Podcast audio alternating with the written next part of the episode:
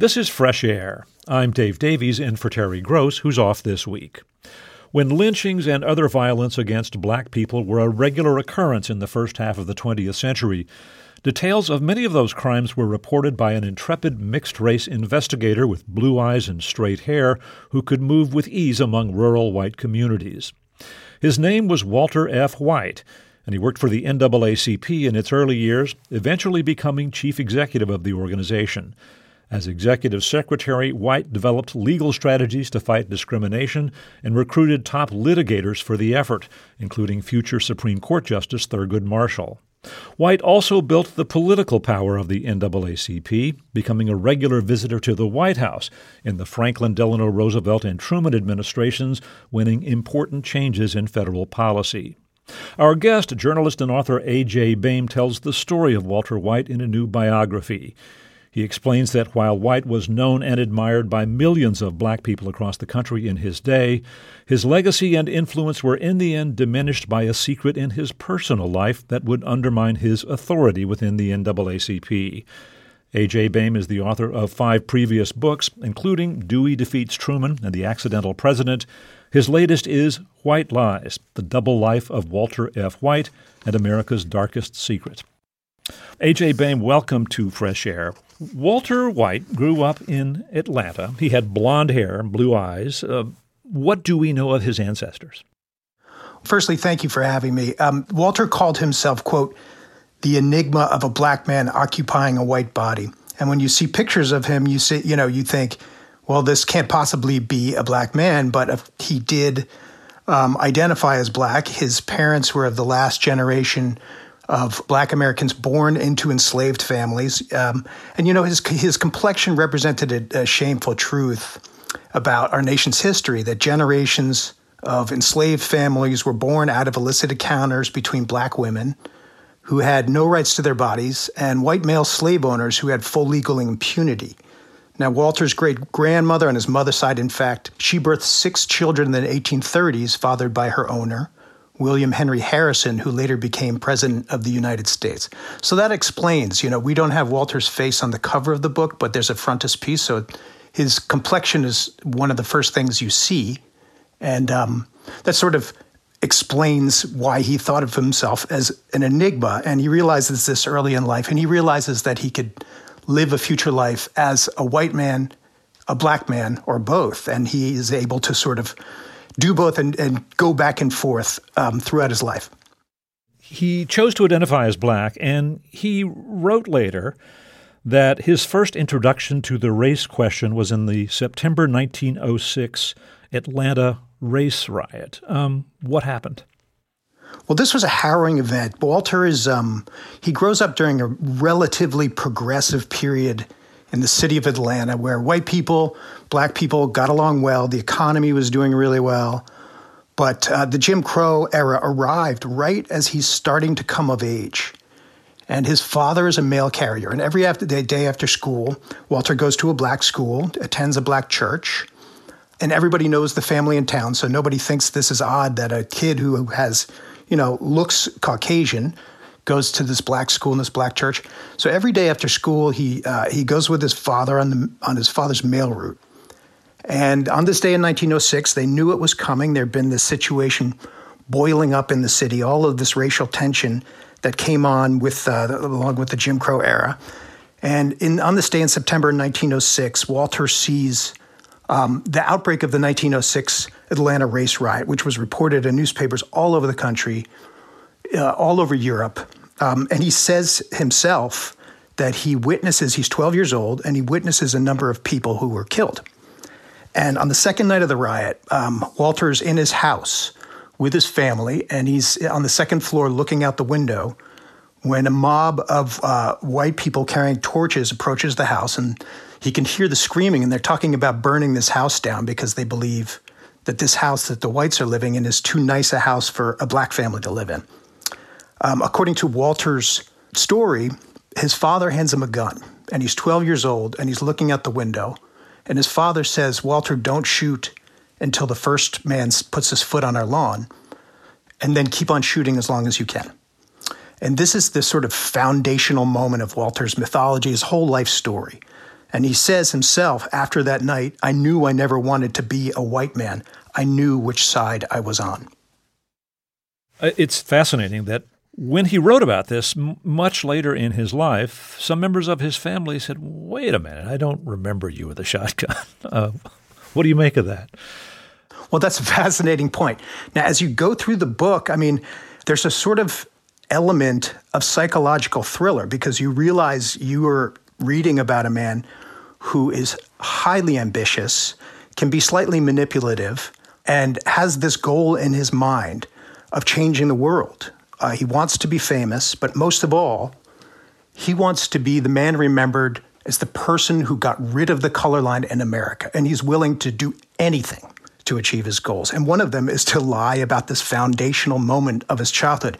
To his deathbed, he always claimed that he had this shotgun in his hand. His sisters said, you know, actually, you might have made up that part.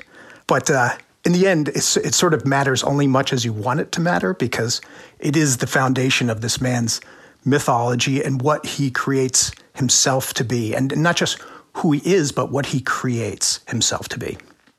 The fact is that, you know, there was this race riot in Atlanta in 1906. We call it a race riot, but really it was white mobs attacking black people pretty much. So Walter White, it's a relatively affluent black family in Atlanta. He gets an education, attends Atlanta University, and there was a civil rights struggle that erupted over a proposal to eliminate seventh grade in the public schools. He gets active, and they contact the NAACP, this new organization in New York. They send a guy down, James Weldon Johnson, who's a charismatic fellow. He is so impressed with Walter White that he invites him to move to New York to take a full-time job with the NAACP. And after some soul-searching with his family, he moves to New York. Tell us a little about the NAACP in this period. This is, what 1918? He gets to New York on this freezing cold day early in 1918. And at the time, most Americans, a vast portion of Americans, had never heard of the NAACP. It was a relatively new group. It was founded by a group of wealthy white intellectuals and black intellectuals, notably W.E.B. Du Bois and James Weldon Johnson. So these are the two most respected literary and intellectual figures in black America. Now, the NAACP at this time, they're just beginning to grow. The organization is 15 years old, but it's small. There's a few chapters spread out around the country. And when Walter gets there, there's very little money. And what this organization is trying to do is organize black America all over the country to begin demanding civil rights and demanding that the Bill of Rights and the Constitution should actually mean something. But really what it was an intellectual organization set on making change through activism and literature. Right. And it's fascinating that the board was all white. The executive secretary was a white Irishman, John Shillady, right? But the staff was black.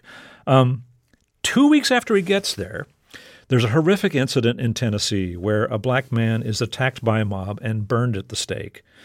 And the organization wondered what to do about it. Somehow the idea came up that Walter White, because he could easily pass as white, go down to Tennessee and investigate. Whose idea was this? Well, of course, it was Walter's, but let me set the scene for you. So Walter's, it's his 12th day in New York, so he's brand new. He wants to impress his bosses, and he has this new routine where he and James Weldon Johnson take a bus from Harlem down to the NAACP office, which was on the corner of 5th Avenue and 14th Street. And they're on the bus and reading the newspaper, and they read about this, the torture and killing of a man named James McElheron in a small town in Tennessee. And the article is all of, one paragraph long.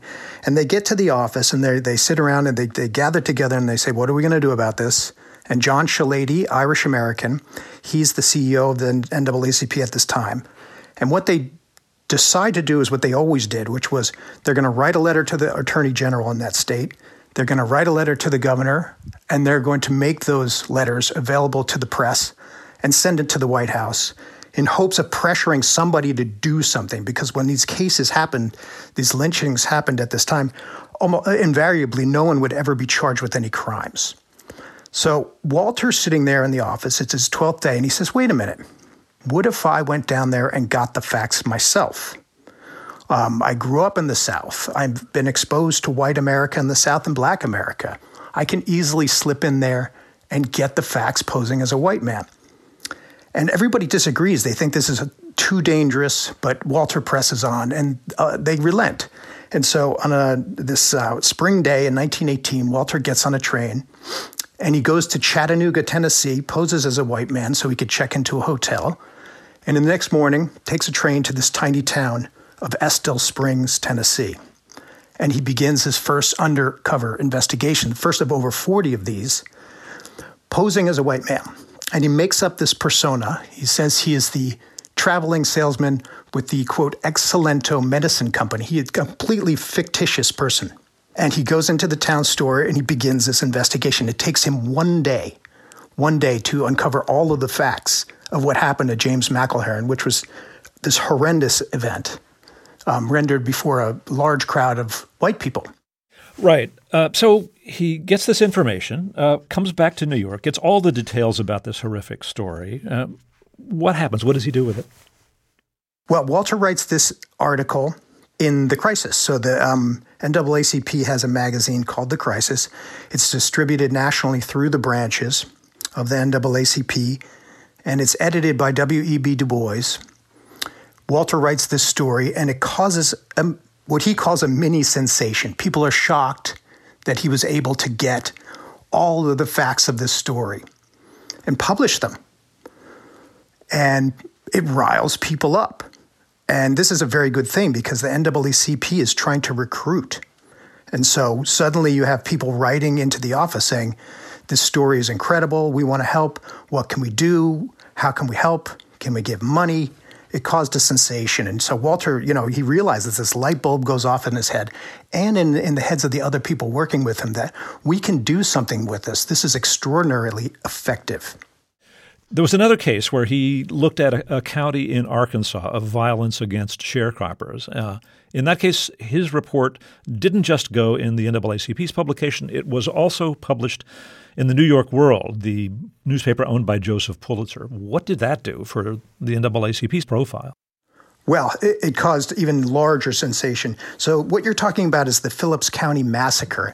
What happened was in this rural town, in this rural county in Arkansas on the Mississippi Delta, there was a group of sharecroppers who wanted to unionize. And it's important that we understand what sharecroppers were at that time. So sharecroppers were basically black farmers who worked these farms on land owned by white owners, wealthy white landowners. And the sharecroppers got to keep 50% of what they produced. But the landowners could charge anything for the rent, right? And they could charge anything for the equipment. So essentially, sharecropping was a way to keep the status quo in places like Phillips County as close to the slave era as possible. So what happened was a group of sharecroppers wanted to unionize, and the landowners really didn't like this. And so one night, a group of sharecroppers were meeting in a church in a very rural place, and three white law officers showed up outside, but they did not identify themselves as law officers. And some gunfire broke out. And no one can agree who shot first, but it didn't really matter. What happened was there was this murderous rampage throughout these rural communities in Phillips County. And Walter White went down there to investigate. He found that, according to him, in excess of 200 black people had been killed in Phillips County due to this horrendous rioting and massacre. And what happened was the local authorities actually arrested 67 black people, charged them with crimes, and put 12 of them on death row, even though over 200 black people had been killed and relatively few white people at all. So Walter goes down there, he investigates, he gets the facts, he writes this shocking report that gets newspaper headlines across the country, and the NAACP decides to gather money and try to defend these death row inmates. And that actually results in a Supreme Court case called Moore versus Dempsey, which is handed down on June 25th, 1923. And Oliver Wendell Holmes, actually, he wrote the court's majority opinion, which found that if, in fact, a trial is dominated by a mob so that there is an actual interference with the course of justice, there is a departure from due process of the law. So these 12 death row inmates were released because, essentially, a campaign that began with the Walter White investigation. Now, this is the end of 1919 and starts to make Walter really famous, even though he's still only a young guy. He's been at the NAACP for not even 18 months. You know, you told us that that case went all the way to the Supreme Court.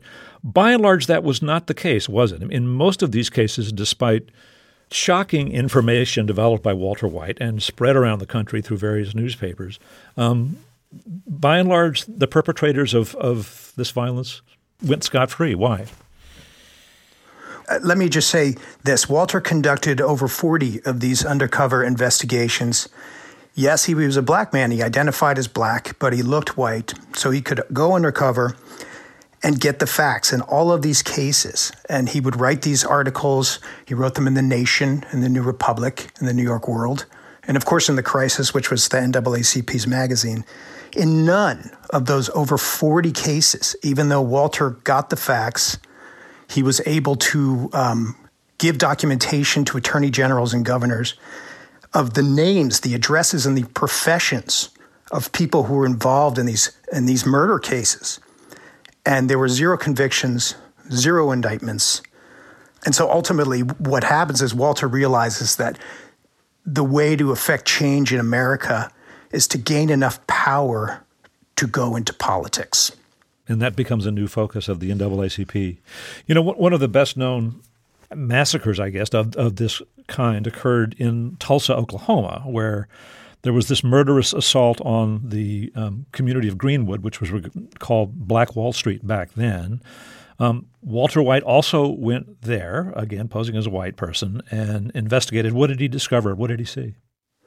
Tulsa is one of many, many of these types of cases. It might have been the biggest and certainly getting the most publicity today. But it all started with a man named Dick Rowland who had to go to the bathroom. He was a 19-year-old black guy. And he went into a public building. And the interesting thing about the Jim Crow era in the South that people should understand is that in public places, there were signs all over the place, colored only or whites only. So black people had their own bathrooms, water fountains. They were supposed to sit in a certain place in a train car. But elevators were tricky because elevators were a place where you might have black and white in proximity. And what happened was Dick Rowland accidentally stepped on the toe of a young white woman who cried rape. And in the end, he was totally innocent. There weren't even any charges against him. But this little incident was reported in the newspaper and caused a rampage of Black Wall Street. There were 2 days of violence. This rampage, there were people flying around in crude airplanes over Greenwood and dropping basically firebombs onto this neighborhood and burning 30 blocks of Tulsa to the ground. So soon after, Walter White gets word of this, and he has to go to Tulsa. And something incredible happens when he's there. He actually gets embedded with a group of white people who are deputized to patrol and make sure there wasn't going to be a black uprising after the event. So Walter's actually patrolling in a car with armed white men throughout Tulsa, and that's his exposure. That's how he first sees what happened to Black Wall Street. And obviously he's shocked. There's a moment during this investigation where he's cornered by some white people who question his identity. And he's so nervous, he pulls out a cigarette. He tries to smoke it without his hand shaking because he realizes if these people know who he is, he's not going to just, it's not just that he's not going to make it out of Tulsa alive, but he's going to be tortured horrendously. And he convinces these people that he is, in fact, this, reporter from a northern newspaper, a white man. And so they take him to patrol Tulsa. Walter goes back and writes an article. This one was, I think, published in The Nation. Is that right? It was published in The Nation, which was a vastly read magazine, mostly by white America. And that's an important point. because he didn't need to educate Black America about what was happening. He needed to educate white America. So he wrote this article in The Nation, which got tremendous attention and is one of the reasons why Tulsa is on the map today as this moment in our nation's history of shame. We need to take another break here. Let me reintroduce you. We are speaking with A.J. Baime. His new book is White Lies, The Double Life of Walter F. White and America's Darkest Secret. He'll be back to talk more after this short break. I'm Dave Davies, and this is Fresh Air. Our guest is journalist and author A.J. Baime. His latest book is about Walter F. White, an influential though little-remembered leader of the NAACP in the first half of the 20th century. White had a major impact on civil rights litigation and built the NAACP into a powerful political force during the Franklin Delano Roosevelt and Truman administrations. And because White had fair skin and straight hair and was often assumed to be white, he traveled through the South dozens of times to investigate lynchings and other violence against Black people. A.J. Baime's book is White Lies, The Double Life of Walter F. White and America's Darkest Secret. So Walter White had come to New York to join the NAACP in 1918 at the age of, 25 or so.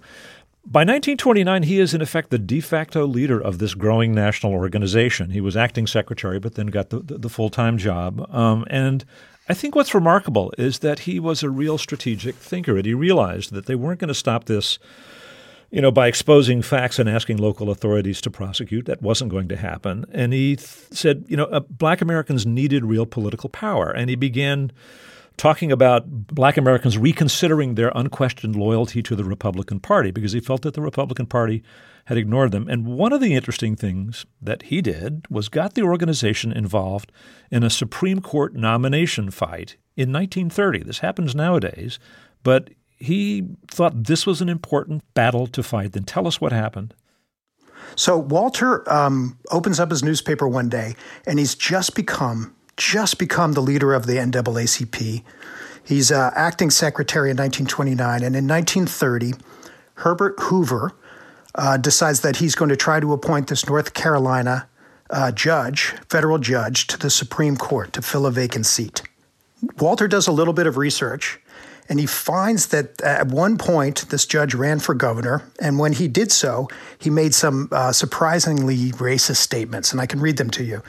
This judge, Parker's name is Parker, John J. Parker. He said, "The participation of the Negro in politics is a source of evil and danger to both races and is not desired by the wise man in either race."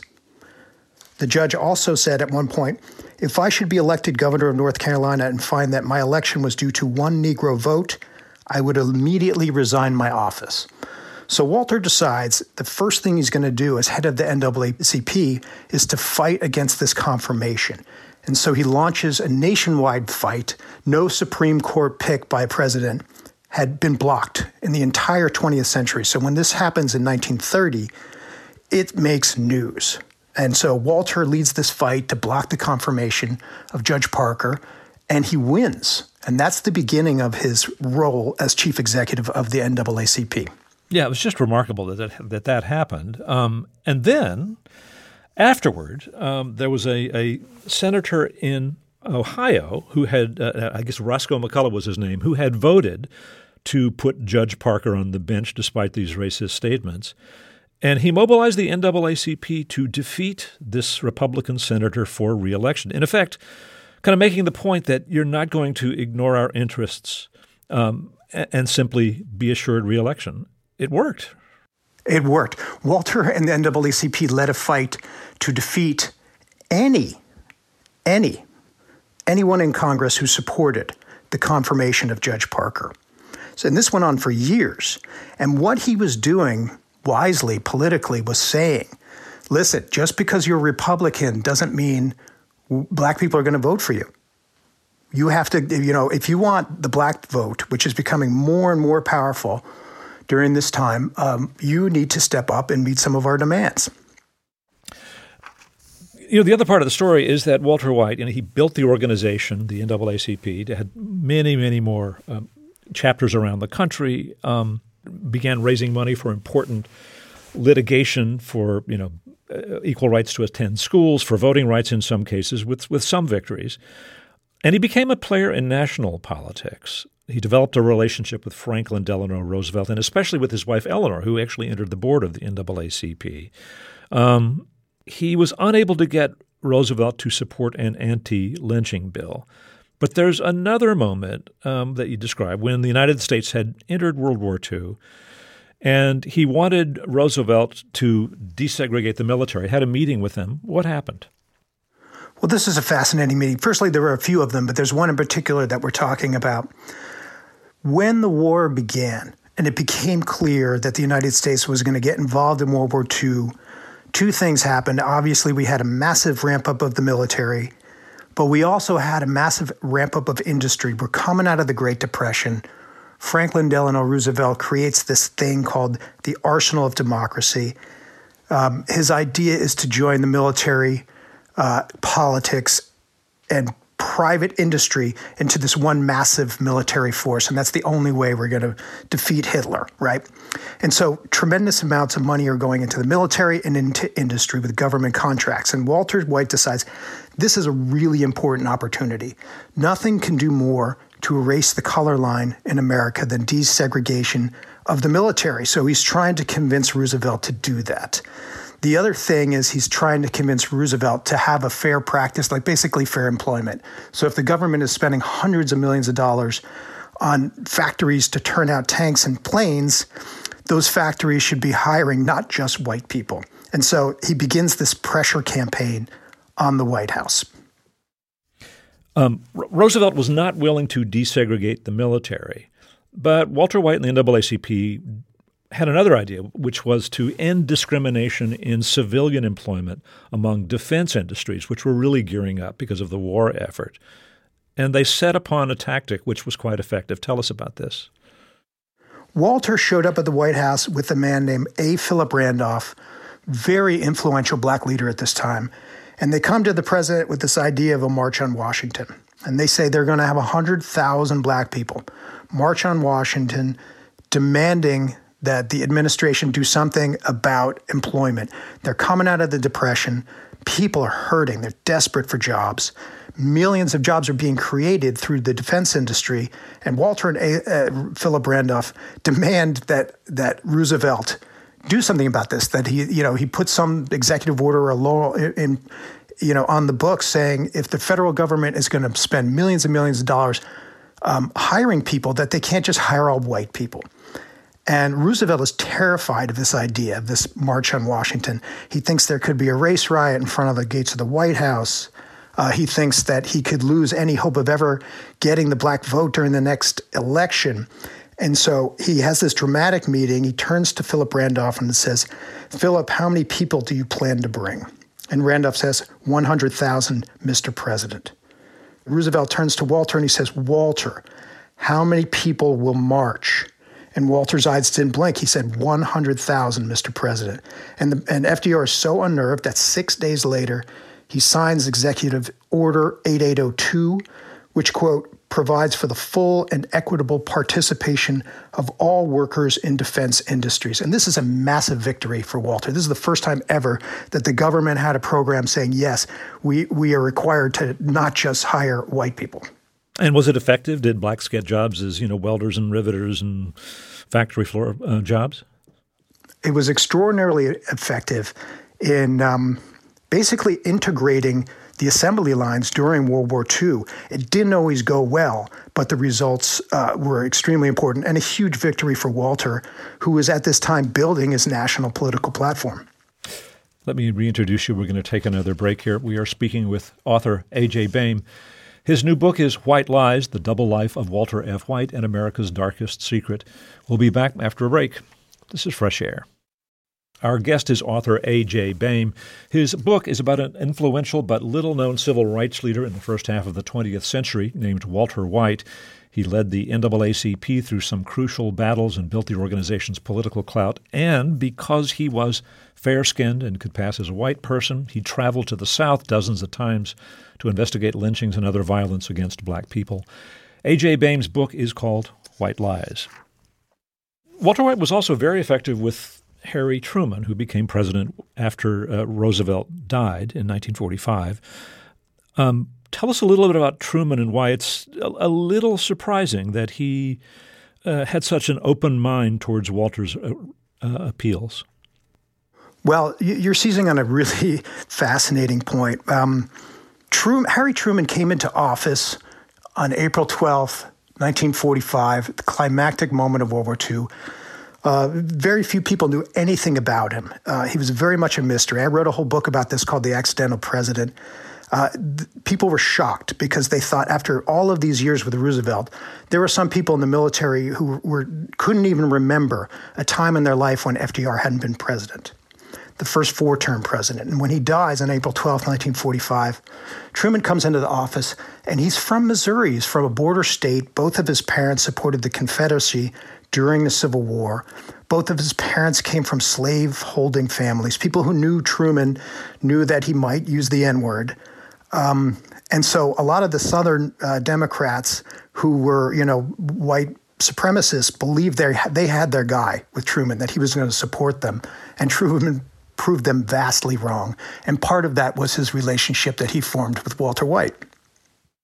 White had a meeting with Truman, and he brought up the case of a terrible case of a black soldier who was returning from his duty in World War II to a South Carolina town, got involved in a verbal altercation with the bus driver about using the bathroom, ends up getting attacked by some local law enforcement and blinded by a sheriff who beats him with the baton. This wasn't the only incident of returning black soldiers suffering violence. It's interesting that Walter managed to get Orson Welles, who had a Sunday night radio show, to talk about this. So he got attention to it.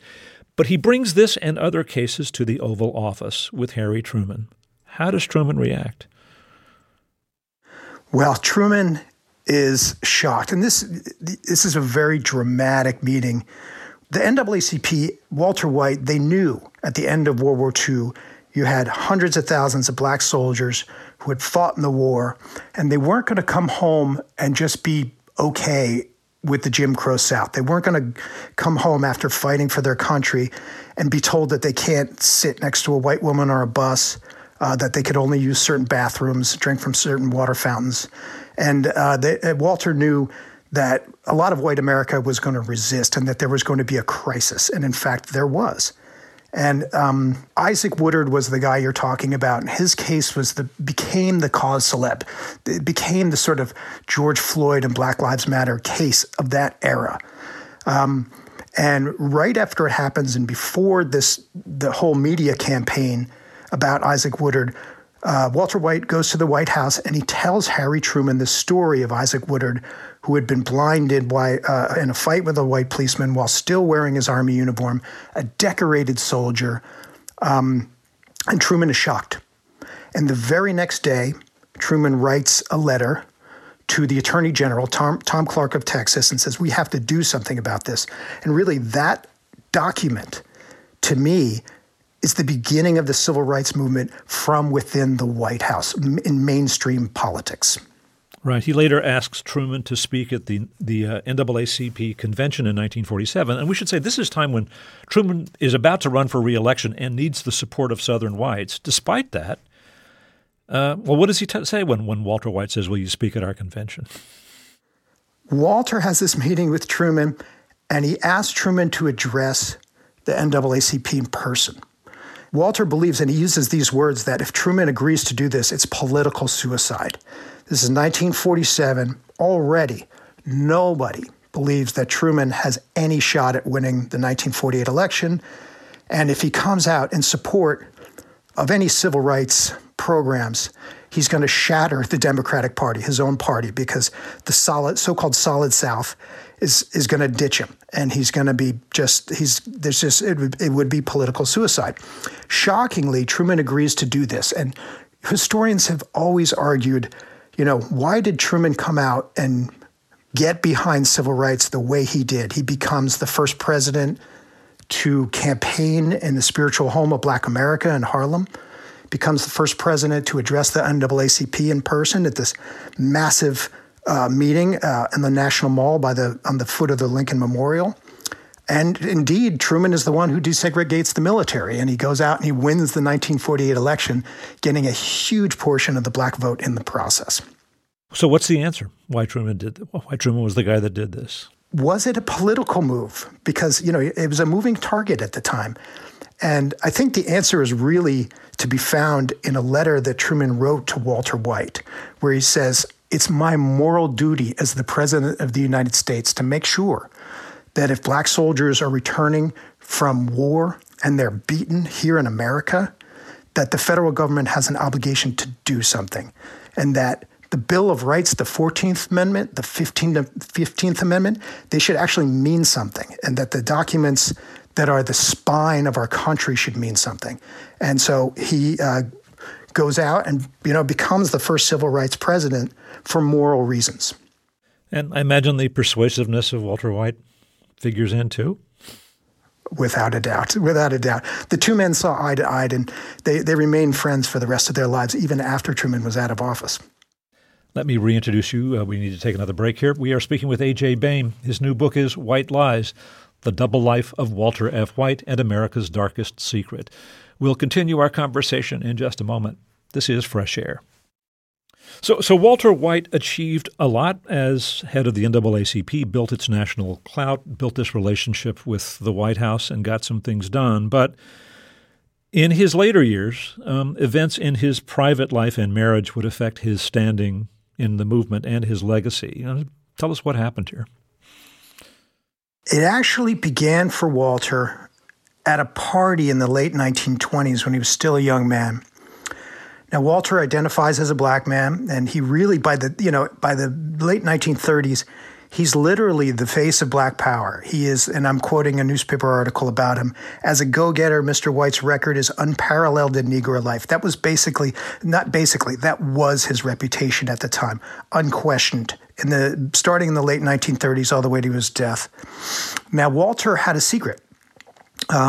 He had a black wife, and his children were black. But he had a loveless marriage, and he was desperately in love with a woman named Poppy Cannon, and he was a public figure. He was married, and she was white. And so for many years, he struggled with this love, knowing that if it was exposed, his reputation would be utterly destroyed. So for most of those years, he had no relationship and not even any contact with her.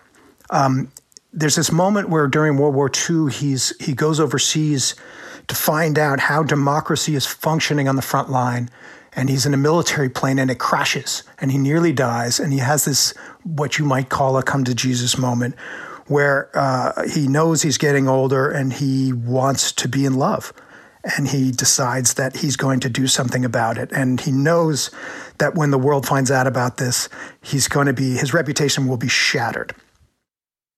It wasn't handled particularly well from a communications point of view. I mean, life is messy. And we should also note that he had a heart attack in 1947, another one in 1948. And he eventually tells his wife, Gladys, she's on her way to Mexico and that she can get a divorce there. And it sort of comes out that he has had a quiet marriage with Poppy Cannon in Manhattan. How did the NAACP react? How did black Americans across the country, how did his family react to this union? He knew going into this it wasn't going to go well. So he took a leave of absence from the NAACP. He, at this time, had been chief executive for almost 2 decades. And he goes on this around-the-world radio news program tour without telling anyone that he obtained a divorce and that he had married this woman in a private ceremony.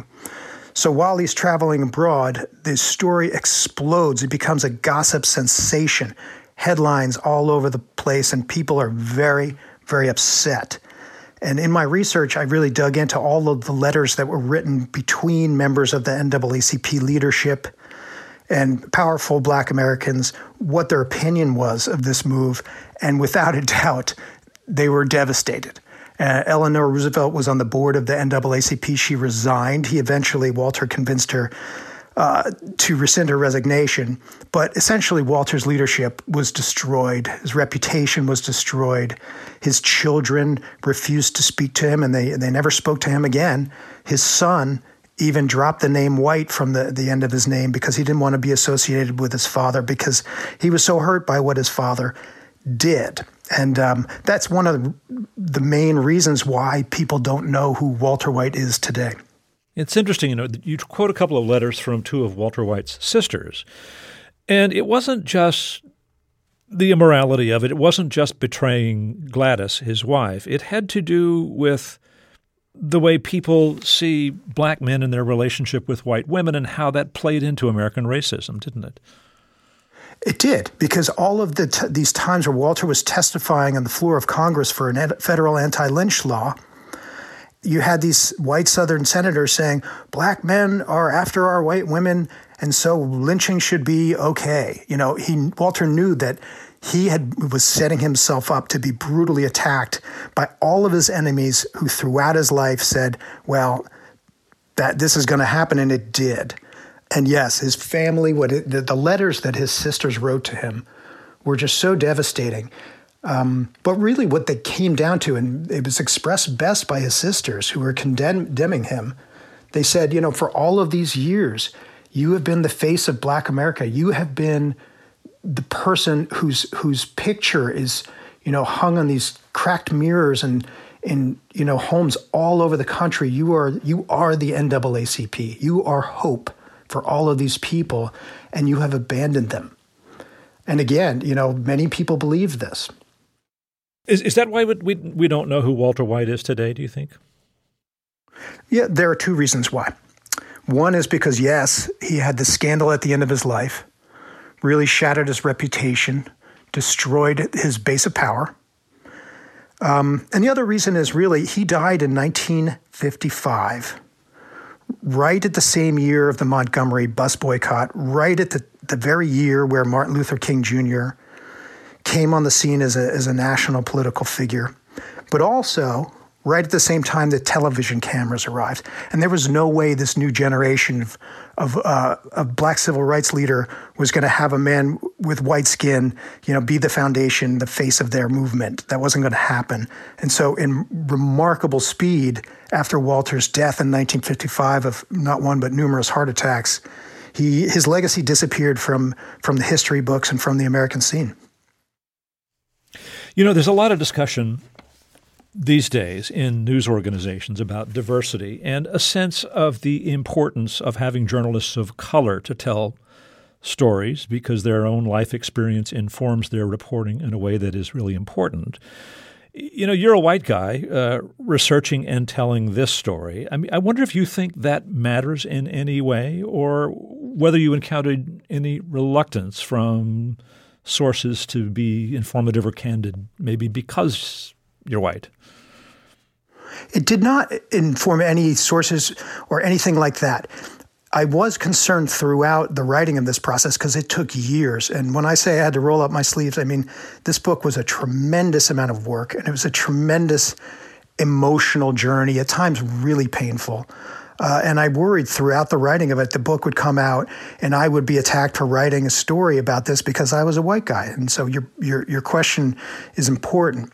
That hasn't happened, and I think one of the reasons why is because this is a story of a man who lived a double life as white and black, was sometimes lauded for and sometimes criticized for it, and it's something I had to be very, very careful with throughout the writing of it, and I understood that I might get dinged about it, and that's okay. Well, A.J. Baime, thanks so much for speaking with us and sharing this story. It's been a pleasure to be with you. Thank you. A.J. Baime's new book is White Lies, The Double Life of Walter F. White and America's Darkest Secret. A national anti-lynching bill, one of the unmet goals of the NAACP under White's leadership, was finally enacted by Congress earlier this month and was signed yesterday by President Biden. On tomorrow's show, how Ukraine is fighting the digital war against Russia. We'll speak with Time Magazine's Vera Bergengruen. She says Ukraine's 31-year-old cyber chief is recruiting a citizen IT force to help blunt Russian disinformation, galvanize international support, and get tech companies to block services in Russia. I hope you can join us. Fresh Air's executive producer is Danny Miller. Our senior producer today is Roberta Shorrock. Our technical director and engineer is Audrey Bentham. Our interviews and reviews are produced and edited by Amy Sallet, Phyllis Myers, Sam Brigger, Lauren Krenzel, Heidi Saman, Teresa Madden, Anne-Marie Baldonado, Seth Kelly, and Joel Wolfram. Our digital media producer is Molly C.V. Nesper. Thea Challoner directed today's show. For Terry Gross, I'm Dave Davies.